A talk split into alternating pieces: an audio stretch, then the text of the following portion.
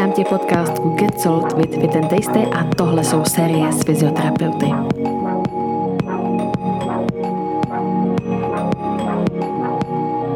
Tak, dneska tady máme Monču Snedlovou, takže vítám tě, Moni.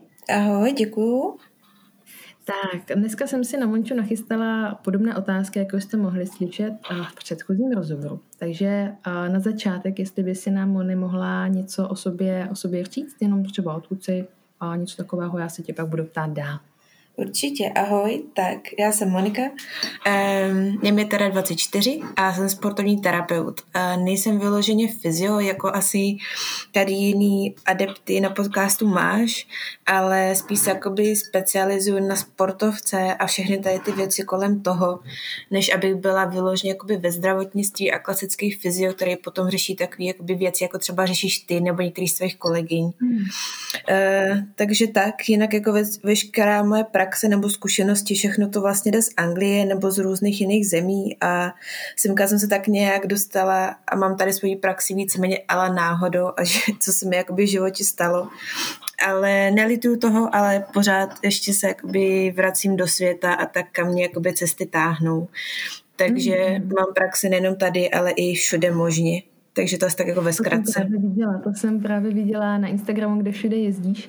A my se s Mončou známe jsme se seznámili vlastně v červenci, pokud si správně pamatuju, na kurzu Rocktapu.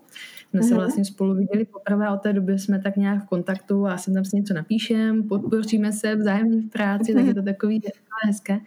A Munča se teda představila, takže v podstatě věnuje se práci s pohybovým aparátem, vlastně s tím většinou sportovcem a zmínila si i to, že si studovala v zahraničí. Takže ta moje první otázka by byla právě k tomu. Co tě přivedlo k tomu tvému studiu a mm. kde si teda studovala, jestli by se nám k tomu mohla uh, říct i více?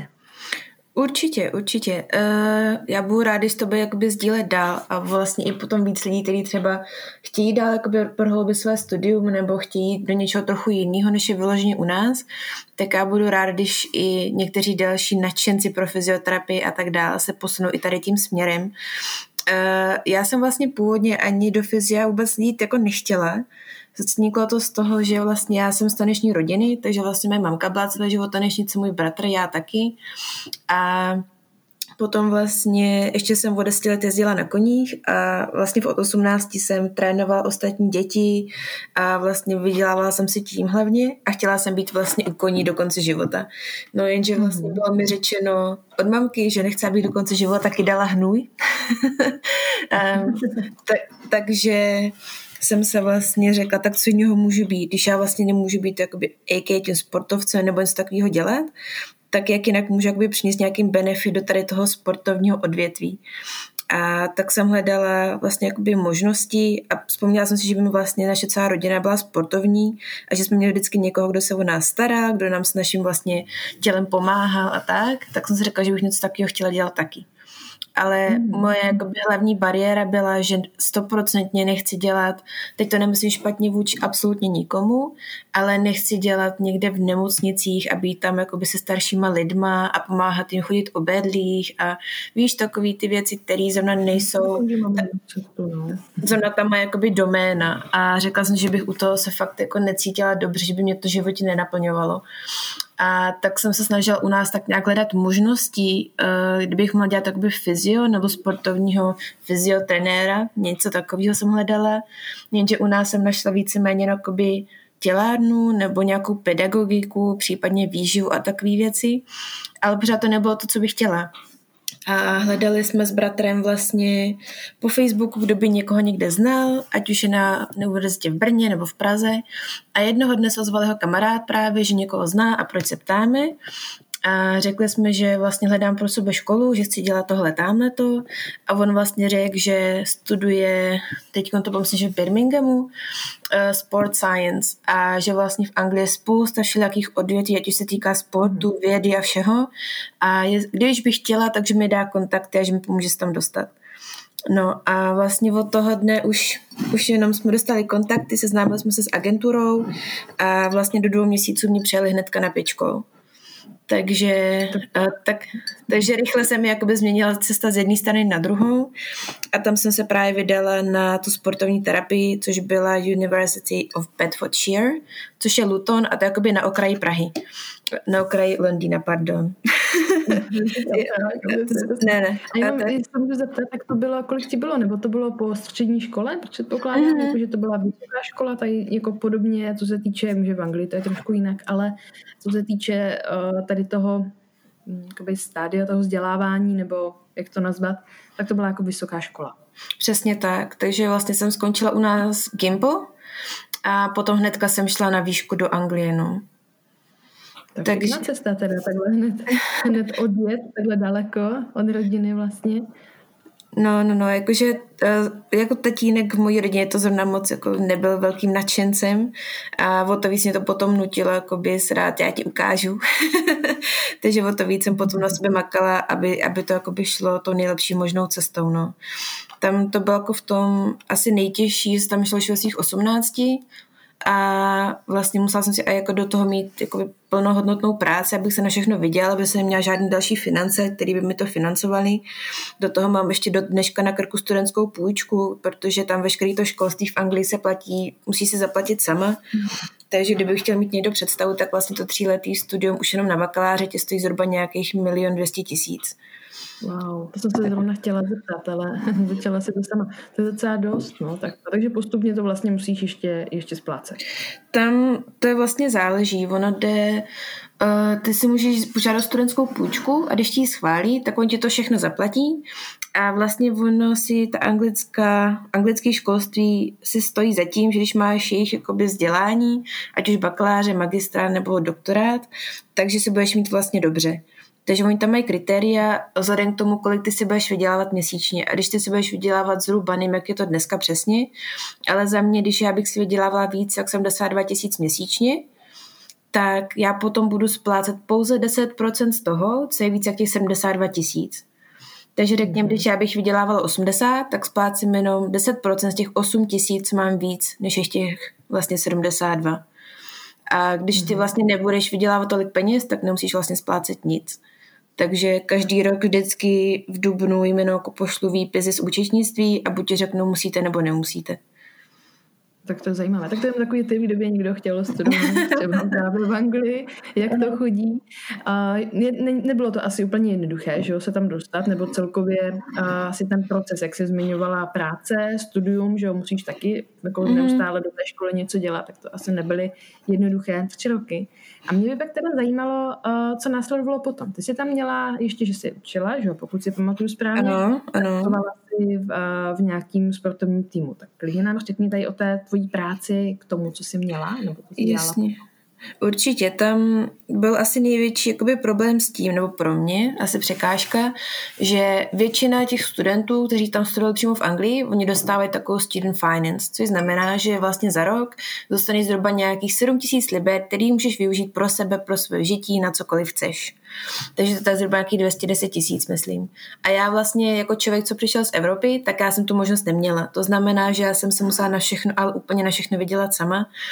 Takže jsem vlastně začínala s prací, že jsem dělala v sáskový kanceláři a do toho jsem potom ve druháku jelikož všichni moji spolužáci chodili víceméně na párty a bavili se a kde si co si a já jsem si to nemohla dovolit, tak jsem svůj čas buď trávila v knihovně, anebo jsem se hlásila všude možně na praxe, kde to jenom šlo.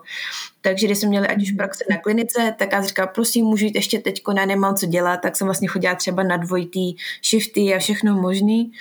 A pak vlastně přišel čas, kdy jsme měli i možnost jezdit na různé externí akce, takže když byly třeba různé běžecké maratony, tak nás tam pozvali jako sportovní terapeuty a pracovali jsme tam. Třeba když lidi doběhli, tak jsme se o ně postarali. Nebo jsem dělala i vlastně v jednom zařízení, který pracoval s lidmi s roztroušenou sklerózou, tak tam jsem taky chodila třikrát týdně pomáhat se cvičením.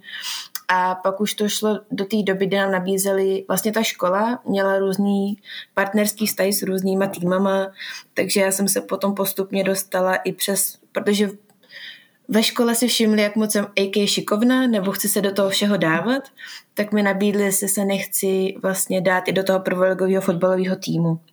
že mi věří a že věří, že budu jako dobrý adept, který by tam mohl být. Takže vlastně nějak přes tu školu jsem se potom dostala i k tomu fotbalu, což jsem si říkala, že se není ani možný, jelikož já jsem v životě dělala snad jakýkoliv sport a v životě jsem si říkala, že zrovna fotbal je to jediné, co mě tak strašně nebaví a pak jsem u něj byla tři roky.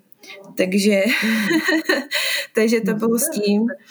A pak nějak jsem ještě řešila i tu finanční stránku, protože samozřejmě chodíš na full-time studium, do toho ještě musíš pracovat, do toho ještě musíš mít praxi a chceš nějak dál se vzdělávat, ať už mi nějaký kurzy nebo cokoliv dalšího, tak jsem to zmiňovala ve škole a tam mi potom nabídli, že si jakoby všimli toho, jak se snažím a že mám samé Ačka a tak a nabídli mi, jestli bych nechtěla být jako dostat práci ve školitelském sboru.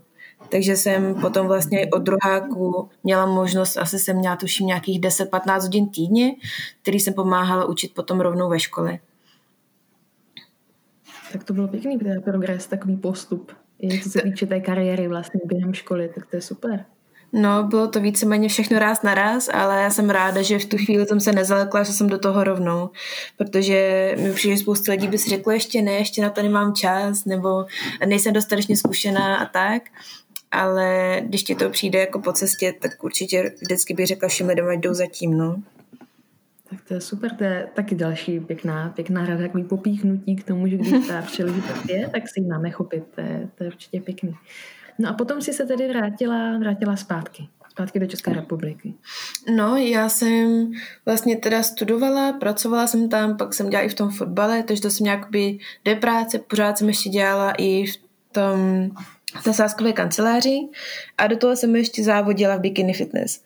Takže já jsem mhm. měla třeťák takový hodně nabitý vším možným a vlastně po třetíku, jak mi všechno skončilo, ať už škola, práce, praxe, tak eh, jsem se vracela zpátky ne protože bych chtěla, já jsem naopak chtěla zůstávat v Anglii a protože jsem byla hodně do toho bikini fitness a byla jsem obklopená těma lidma, kteří v tom závodí, tak jsem se v tom viděla, že v tom chci pokračovat dál a naopak právě tu fyzio a tak dál nechám úplně být. Říkala jsem si, že už toho mám dost, že jsem toho přehlcená a fitness je spíš to, jakoby, co mě víc naplňuje, s čím bych se chtěla, čemu bych se chtěla věnovat.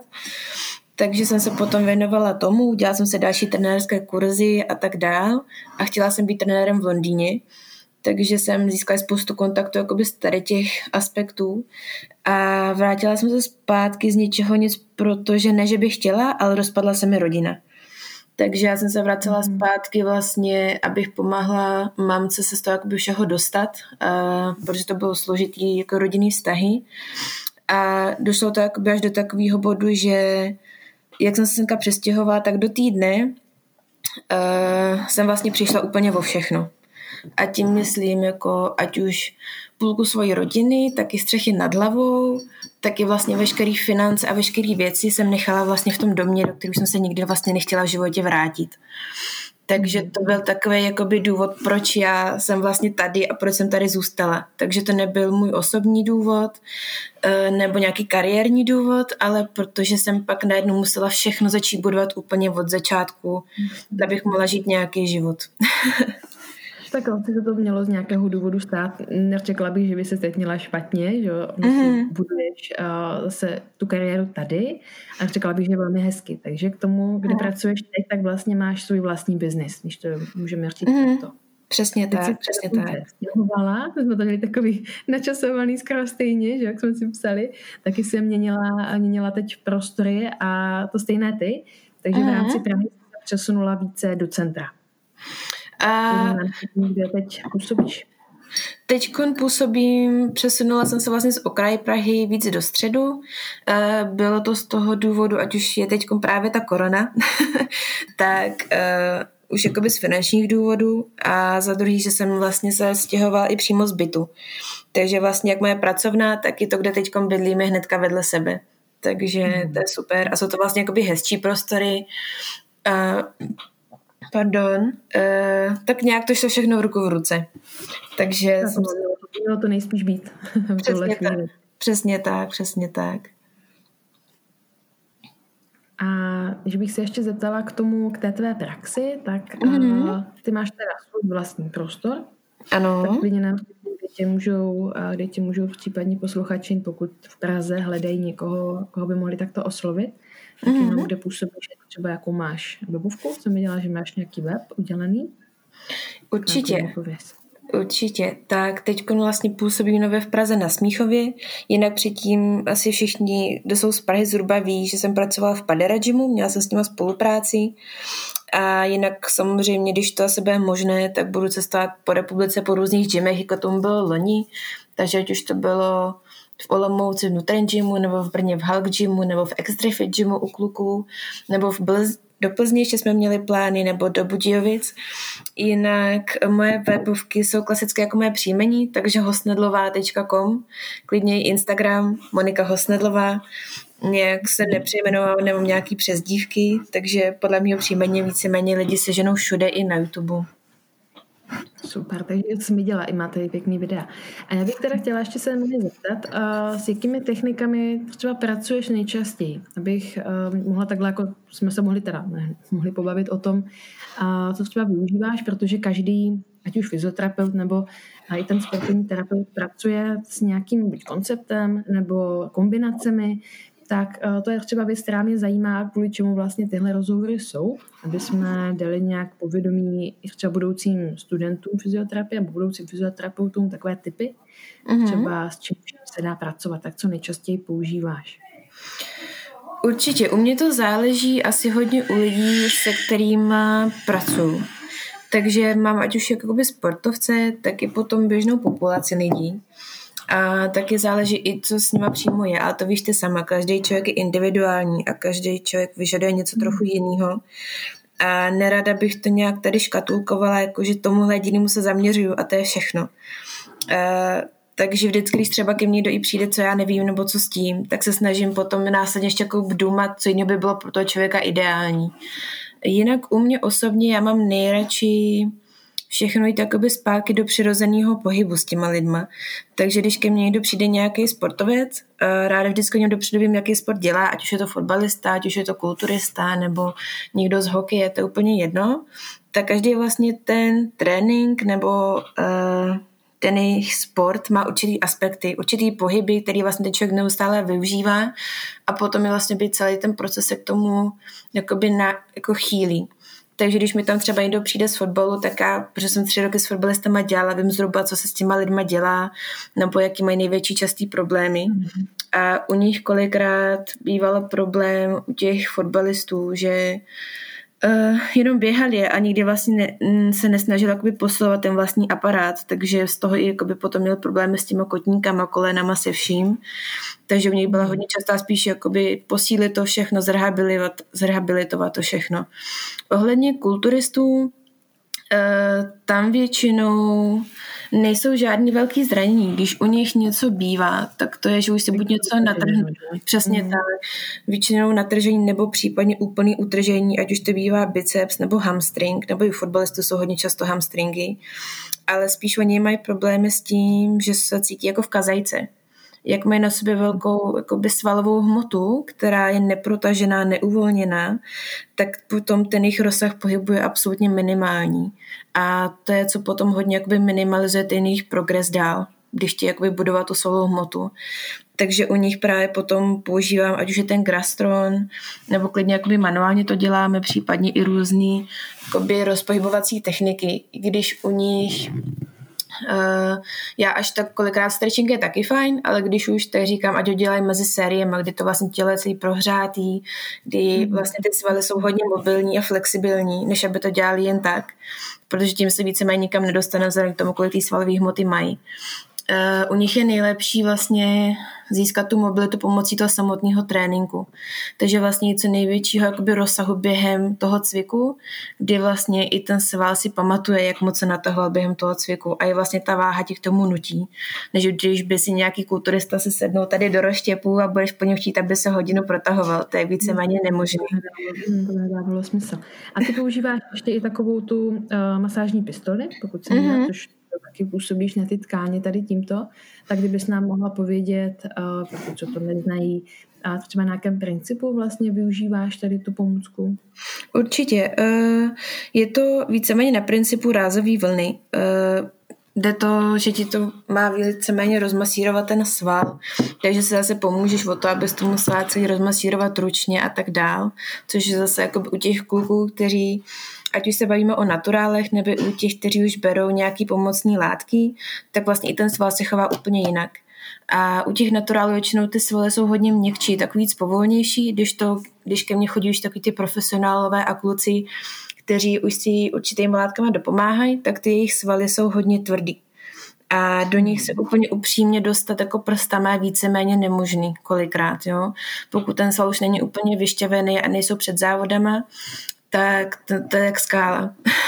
Takže to je tak jeden z těch důvodů, proč já vlastně tu masážní pistoli používám a hodně terapeutů nebo ať už masérů se mi jako potom píšou, ať už na Instagramu nebo na jiných platformách, proč já používám pistoli a používám tohle a tamhle to a proč tohle dělám takhle a tohle tamhle tak, tak uh, já vždycky ráda říkám, když se někdy sejdeme, ráda vám to vysvětlím, nebo i tady na podcastu, ale jednou větou uh, na Instagramu to neudělám, protože každý opravdu sportovec je jiný a individuální.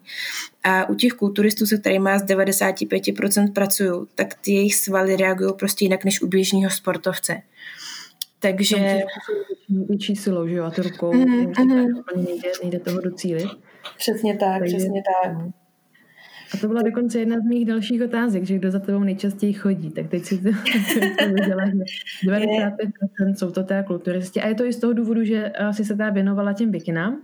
Mm. A viděla jsem, že bys se i chtěla zase vrátit, že jsem to pochopila správně, že je to takhle jako, že cvičíš samozřejmě.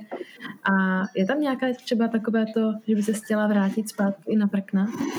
Ty bláho, Klárí, to je tak častá otázka, kterou já dostávám každý týden, že um, ne, ne, ne, to je v pořádku, to je úplně v pořádku. Uh, měla jsem tendenci se k tomu vracet, ale pak jsem si srovnala své pro a proti. A uvědomila jsem si, že bikini fitness mě nikdy živit nebude. S tím, jaký já mám tělo a jak mě tělo reaguje, tak jsem se smířila s tím, že když někdy budu chtít, tak chci být v takovém prostředí, jakoby v životě, kdy je všechno víceméně stabilní, abych já se mohla věnovat tomu bikini fitness naplno. Protože bikini fitness je prostě věc, kterou nemůžeš dělat na 50%. To bohužel nejde. Um, takže teď jsem si uvědomila, že radši se budu věnovat těm kulturistům já sama a já jim budu pomáhat tím jejím cílům, než abych já bikiny dělala sama. Mm. Že, to, že to mě naopak naplňuje mnohem víc být součástí těch cesty a vidět je uspět a vidět, že to, co já jsem pro ně udělala, mělo nějaký smysl. Jo, mm. takže... Nebo za nimi i jezdíš, viděla jsem, že různě do Anglie, do toho Londýna, mm. potom ve Španělsku, byli, nebo že jsi byla v Itálii. Přesně tak, přesně tak. Že ještě někam jste měli odjíždět? Uh, do Dubaje, to mělo být teď v lednu, jenže bohužel jsme na tom, jak jsme. A pak ještě je v plánu Kanada letos. Uvidíme, jak to bude, no. To jsou takové už velké výlety. to je hezký, to je pěkný, no. To jsem právě koukala, že máte i videa vlastně z tohoto, kdy uh, to je zase taková informace, jakoby i tady do okolí, že uh, ta fyzioterapie nebo sportovní terapie se dá provádět nejenom uh, na území České republiky, ale pokud uh, ovládáme nějakým způsobem jazyk, ať už angličky nebo i další jazyky, tak je možnost vlastně vycestovat s těmi sportovci nebo za těmi sportovci i ven, což je určitě, určitě fajn a fajn možnost. Mě osobně to ne, že mi to nalákalo, ale mě dobře tam, kde jsem. Ale určitě tím oni v tomhle fandím. Vždycky koukám na to, uh, jak vlastně s těmi kulturisty pracuješ. Děkuji, a co oni teda takhle... Nemáš vůbec zač. A co oni potom teda, ty s nimi pracuješ hlavně před soutěží, co jsem tak pochopila, kdy teda potřebují ty svaly ještě více ani ne asi uvolnit, ale dát jim prostor pro to, aby mohli uh, se víc jakoby pupnout, aby jako to vypadalo lépe? Nebo co je vlastně tím cílem, tím závodem?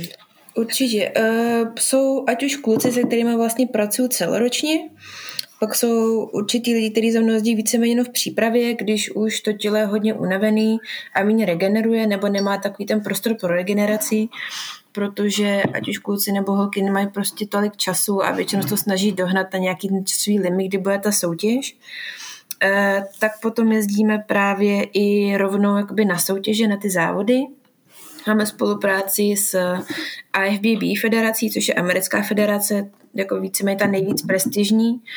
A oni mají soutěže po celém světě.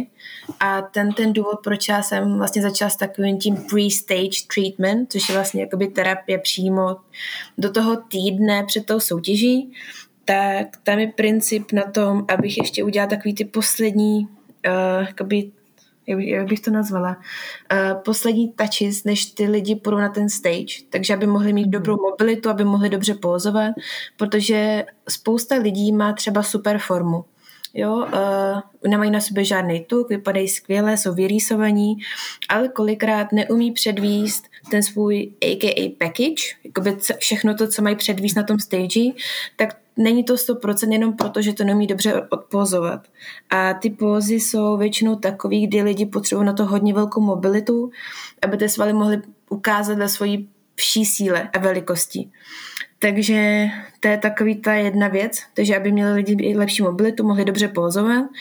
A věc číslo dva je jim vlastně uvolnit veškerý ty fascie a i ty svaly, aby tam měli dostatečný prostor na to, až vlastně v tom peak weeku, v tom posledním týdnu, těch pár dní před tou soutěží, a začnou cukrovat, a na, aby měl ten glykogen v těch svalech a mohl se tam pořádně naplnit a ty svaly vypadaly hezky plný. Takže to je taky taková Přesně tak, no. Takže vlastně hlavní věc během té celé přípravy je, aby člověk byl co nejvíc vyrýsovanější a vlastně ten poslední týden, už kdy ty závodníci začnou cukrovat a dávat do sebe právě ty, ty karbohydráty, tak aby potom ty svaly byly hezky plný a mohly ukázat v plné síle. Takže to jsou takové... Hmm, zajímavý, že tak vidíš ten rozdíl, že jo, ten, kdo třeba s tím pracuješ, tak vidíš ty svaly i na té, na tom, na té stage, že jsou úplně jako vypadají jinak, mm-hmm. než když je někdo schylý teď ani ne, nemá tu možnost třeba ta záda tak roztáhnout a vlastně ukázat tu jejich šířku. To je zase úplně jako jiný, jiný uh, přístup, nebo ne přístup, ale uh, jiné řešení, když teda třeba dělám já s lidmi, protože já se na kulturisty nezaměřuji nebo nezaměřuji se na, uh, na tu vzhledovou stránku, v podstatě to mě v tu chvíli asi úplně nezajímá, abych řešila okulturisty, když bych přišla, nevím, s trženým nevím, bicepsem, no, řešili bychom něco takového. Takže je to určitě i zajímavé z, eh, pro mě tady z tohoto pohledu, že se dá pracovat i tady na té stránce toho vzhledu, kdy ten sport, kulturistika je esteticko-koordinační vlastně sport, kdy jde o to, jak to vypadá. Tam úplně nejde o to, kolik ten člověk zvedne, že už je to výkonově orientováno, orientováno trošku jinak. Takže je to určitě zajímavá zase taková informace pro mě. Já mám Moni otázku. Jestli ty jsi někdy měla nějaký úraz nebo nějaké třeba bolesti, kde jsi uh, pomohla sama, třeba tím, co děláš, jestli aplikuješ tady ty svoje znalosti, vědomosti i u sebe, pokud se ti teda někdy něco takového přihodilo? Uh, já teda musím zaklepat, že nikdy nic ultra hrozného nebo závažného se mi nestalo. Ale uh, myslím, že to je od té doby, co jsem se vlastně vrátila zpátky, tak hodně často se mi potom začal AKA sekat kvadrátus, že mě jakoby začaly chytat spotky zad na jedné straně, protože mám tendenci třeba při dřepech nebo uh, při rumunských tahech vlastně všechno tahat pravou nohou oproti levé. Takže můj pravý gluteus je úplně jak skála oproti tomu levému. A tak jsem si řekla, že můžu to udělat sama, ale je to rychlejší, když půjdu za někým jiným, ten mi to rozvolní a já jsem v pořádku. No a tak jsem v Praze byla u, myslím, že se to počítá, u deseti různých terapeutů a většině mi někdo řekl, že buď je to od nohou, nebo že to je od beder, nebo že mi to jde vlastně od někud úplně jinut. A já jsem jim pokaždé říkala, ne, prosím, já jsem ve svém vlastním těle, já si rozumím, prosím, udělejte mi tohle, táme to. A nikdy jsme se k tomu nedokopali. Takže jsem si řekla, OK, tak vám všem moc děkuju a vlastně jsem se dala do toho sama a rozvolnila jsem si víceméně celou tu pravou stranu od vlastně toho QL přes iliopsoas, abych to měla všechno volný i gluteus. A vlastně od té doby už nemám s tím žádný problém, když něco dávám se na to pozor u cvičení. A kříživě mi potom jakoby hodně často přeskakovalo lemí rameno. Takže to jsem si potom taky dával na to pozor při cvičení, aby ta technika byla stoprocentní, abych si byla vědomá, že můj serátus, který vlastně drží tu lopatku na tom hrudním koši, aby byl aktivní, aby mi to rameno se nepřetáčelo směrem dopředu A to byly asi taky dvě hlavní věci, na které jsem se teď zaměřovala poslední půl rok ale jinak díky bohu kvůli ničemu jinému jsem nikam nemusela chodit. tak to je, já si když právě pamatuju, že jsme se něco psali, že se ti blokovalo esíčko ještě spolu s tím kvadrátem, mám takový pocit, že to tam šlo nějak možná dohromady. Mm-hmm. Tak hlavně, že už se to, že se to vyřešilo. Ono ten kvadrátus lumborum je docela častý a bývá to právě, že jsou různé bolesti, ať už teda v těch bedrech a pak lidi chodí s tím, že mají plotnu, že jo, třeba venku, mm-hmm. přitom to plotna není Ona ta propagace může být až do té hýždě, někdy skoro až do, k tomu stehnu, tam to může být zase různě, různě kombinované, uh-huh. ale bývá to právě z různých důvodů. Jak jsi zmiňovala, ono těch fakt důvodů může být spousta. Často je to uh, třeba nestejná délka končetin, nebo uh, častý set z nohou přes nohu, nebo to může být dáno i třeba nějakým stereotypem ze sportu. Takže to je takový zase typ, uh, co třeba sledovat u těch svých klientů. Ale zajímavé je i to, nebo důležité je i to, že vnímáš to svoje tělo. Tohle třeba učím svoje klienty, aby se učili nebo aby se vůbec nějak jako snažili vnímat to svoje tělo. Takže tady je zase super to, že dokážeš na sobě aplikovat to, co vlastně víš a to, co umíš. Takže to je zase pecka úplně, to by měl být ten terapeut vlastně schopen tady toho. Já mám Moni další otázku. Jestli teda chceš něco ještě dodat? Klidně povídej. Ne, já, já jenom souhlasím. Povídej. že se nadechuješ, tak abych ti do toho neskákala. A chtěla bych se Moni teda zeptat, jaká je tvoje další cesta? Něco jsem zahlídla, něco vím, něco tuším, ale klidně nám tady pověz, v čem se vidíš dál, nebo co bys vlastně chtěla v té své praxi nebo v té, v té své cestě vlastně rozvíjet. Určitě.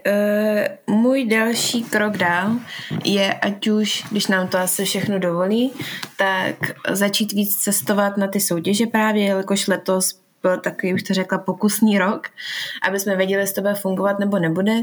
Takže bych ráda navázala jakože už kontrakt vlastně s IFBB federací, že bychom měli vlastně kontrakt třeba na rok, na dva a byl bychom už jasnou tour, po jaký soutěži budeme cestovat vlastně celý rok. A věc číslo dva, která se vlastně pojí s tím cestováním, eh, je, že bych ráda vlastně to, co já znám a dělám, předávala dál. Takže eh, teď vlastně pracujeme už na mém takovým menším kurzu, který by vlastně lidi mohli dělat jako přes moje stránky. A prostě přidala bych tady tím stylem informace dál, který třeba se u nás neučí, ale já jsem měla možnost se učit právě v Anglii. A potom další věci, že bych ráda měla už potom jakoby vlastní jakoby prezenční kurzy. Takže uh, do té doby, než nám to dovolí, budeme vlastně moc mít kurzy jako klasicky třeba i s fitness institutem, tak chci mít zatím jakoby mentoring jeden na jednoho. Takže vlastně měla bych u sebe jednoho mhm. terapeuta a společně bychom se zaměřili na něco, co ten jeden člověk vlastně potřebuje a pomoct ho rozvíjet tím jeho stylem. Uh, takže to je taková jakoby věc, co, by mě teď, co mě teď asi nejvíc naplňuje a těším se na to, až to celý rozvine směrem dál. Tak to je super. A jinak tebe nějaké kurzy, třeba kterým, kterým by se chtěla jako obohatit, uh, tě napadají, nebo nějaký směr, kterým se třeba chtěla vydat? Co tě zajímá v takhle terapii? Já jsem teď měla zimní semestr vlastně s chiropraktikem eh, z Ameriky, takže to jsem se teď učila s ním. Bylo to víceméně základy biomechaniky a anatomie a to bylo taky fajn to vidět z jeho úhlu, protože on byl chiropraktik 10 let a teď se dal spíš na kondičního trenéra, takže to bylo mhm. taky fajn to zjistit tady toho úhlu. Jinak uh, slyšela jsem dobrý recenzi, že spousta lidí dělá NKT, což je ta Neurokinetic Therapy. Takže to jenom za, chci se na to podívat, uvidíme, jestli mě to osloví a případně se podívat i na to. A... To je zahraničí teda, co jsem se dívala, mm-hmm. tak uh, u nás jako nic moc, to asi nepůjde, uh-huh, ale uh-huh. zahraničí myslím, že to je taky dobrá investice. Už jsem na to koukala, uh-huh. ale zatím je to pro mě teda celá jako taková spíš do budoucna, ale je to určitě zajímavé, protože to tělo není jenom o svalech a kostech, ale ten nervový aparát, tam, ten nervový systém tam je protkán všude, takže určitě je fajn to propojit i touto cestou, takže, takže to je určitě zajímavý. A jinak potom dál máme v plánu so ještě se třema mými kamarády vlastně z Anglie. Jeden z těch mých kamarádů byl kdysi můj právě že lektor na univerzitě a potom ještě dvouma kamarádama, co jsou chiropraktici, tak bychom chtěli hmm. jít na uh, jakoby advanced vyšší level té chiropraxie. což potom vlastně dělá OMT, uh, OMTčko a hlásí si, že to jsou jakoby jedni z nejlepších v Anglii, tak uvidíme. Uvidíme se na to vůbec v únoru vyjde, případně to posunem zase na někdy dál. ono se něco plánovat, že v tomto, no, v tomto vůbec je jako docela těžký. To jsem se teď tak nějak jako koukala, vůbec něco naplánovat je nemožné v podstatě. Ale já věřím tomu a stále doufám, že to ten rok už bude, bude mnohem lepší, ať už kvůli očkování a tak celkově. Takže doufám, že to všechno pofrčí, jak, jak má a ty plány, které máš, které mám já, takže všechny půjdou. jo, uvidíme. Já myslím, že nemá cenu nad tím nějak házet flintu dožit a prostě co můžeš, to ovlivníš, co nemůžeš, to prostě necháš být a uvidíš, co půjde dál. No. Tak, já mám tady poslední otázku. A co by si skládala, skládala, vzkázala budoucím eh, fyzioterapeutům nebo terapeutům? Třeba kdo se chystá do školy nebo chystá se do praxe, tak co by si tak jako vzkázala? Určitě, vzhledem k tomu, že ke mně už u mě už několik těch studentů z fyzioterapie bylo, takže mám nějakou představu, jak u nás uh, ta vysoká škola fyzioterapie zhruba funguje, nebo jaký mají praxe a tak dále tak jestli něco můžu zkázat, tak prosím zaměřte se všichni na praxi.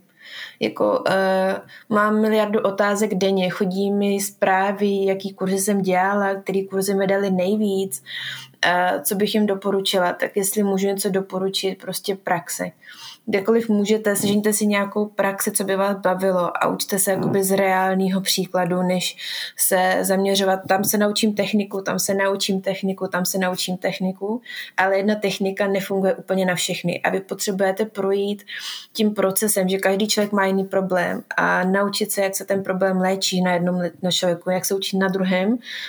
A to prostě z těch kurzů vám nikdo během těch pár dní nebo hodin nedá. Takže to je za mě mm. taková největší, nej, nej, uh, co bych vám mohla zkázat. A potom mm. dál, jakmile už lidi jakoby získají tu praxi i to vzdělání, klidně běžte za někým odborným, kdo je váš nějaký vzor a zeptat se jich na radu. A určitě nebát se lidí ptát. Vždycky, když člověk něco neví, nebojte se zeptat někoho o radu a určitě to není nic špatného. Naopak říká to o vás, že se chcete učit, že se chcete vzdělávat. Mm, souhlasím, souhlasím. Ta praxe je určitě číslo jedna, protože jenom tou praxí že jo, se naučíme uh, to, co prostě potřebujeme vědět, takže to je určitě moc hezky, hezky řečeno.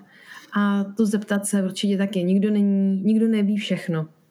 A čím víc hlav, tak tím víc vědomostí ve finále. Přesně tak. To řekla moc pěkně. Tak jo, já myslím, že jsem ti Monikovi viděla, že jsem se tě zeptala na všechny otázky, ale jestli ti ještě něco napadá, co si myslíš, že je důležité, nebo že bychom měli zmínit tady k tomu, k tomu tématu, co jsme dneska mluvili. Uh, mně už víceméně nic nenapadá, jinak určitě, hmm. jak jsem říkala už jednou, kdykoliv, dokoliv bude potřebovat, nebo něco bylo zajímalo, klidně můžete, myslím, že i na tebe, Kláry, nebo i na mě, jednoduše se hmm. zeptat a vás případně navedem někam dál. Ale uh, další věc, co bych možná doporučila, je nemyslet si, že člověk ví právě všechno. A nechodit za jinýma lidma a hnedka je třeba poučovat, co oni jak by měli dělat třeba ten člověk potřebuje víc času, aby se na to přišel. Víš, že někdy se mi i hmm. stává, že lidi nebo maséři nebo fyzioterapeuti za mnou chodí a snaží se mi hnedka s provinutím spát, co já bych já měla dělat. A říkám, co kdyby, víš, že e, tohle je taky taková choulostivá věc, konec konců všem nám by mělo jít tady o zdraví těch lidí, o kterých se staráme, ať už je to sportovec nebo běžný člověk a pro nás by mělo být naopak, že se máme všichni podporovat navzájem, než aby tady šlo o to, že ty to děláš špatně, takže by ty lidi měli chodit ke mně. Jo, mm. že tady by jakoby náš hlavní princip mělo být vlastně pomáhat tím lidem a ne se tady o ně prát, protože konec konců na tom světě i u nás v republice je tolik vlastně ať už ne, ne nemocných lidí, ale lidí s problémama nebo se zraněníma, který vlastně nás všechny potřebují. A tím, když my si nebudeme podporovat, nebudeme si pomáhat, když někdo něco neví a neporadí si navzájem, tak tím si vlastně nějak nepomůžeme. Mm-hmm. Jsem určitě za, protože každý pracujeme jinak nebo jemně odlišně a není to jenom o tom, jak pracujeme, ale i jak na ty lidi působíme. Takže mm. je možný, že třeba se mnou nikdo nebude chtít jakoby spolupracovat nebo nebude se ten klient umět cítit dobře, protože nevím, mluvím moc nahlas. tohle může být důvod, tohle může být klidně důvod. A ten člověk půjde raději třeba za kolegyní, nebo za tebou, nebo za někým jiným, protože ten člověk třeba méně mluví, jo, například. Nebo jo, něco může být osobnostního, co nám nesedí. Takže, jak říkáš, určitě to není o tom, ta naše práce, přetahovat si lidi, ale spíše je to o tom, jakoby nabízet ty možnosti, jakými pracujeme a každý prostě si najde toho svého, takže a v tom je to určitě taky pěkné, pěkné poslání. Tak jo, Moni, za mě je to teda všechno. Já ti moc děkuji za tvůj čas. Mluvili jsme tady spolu nějakých 40 minut. Věřím, že jsi nám řekla spoustu zajímavých věcí a děkuji za to, že jsi nám řekla i dost abych, osobních věcí. A je to takový zase obraz o tom třeba, jak pracuješ, jak děláš, proč to děláš a vůbec a jak se tady ocitla. Takže za mě tady ten background je hodně, hodně zajímavý a důležitý. Já děkuji. Ještě jednou. Taky děkuji za pozvání, těšilo mě. Tak jo, tak si mě moc hezky ahoj. Ahoj.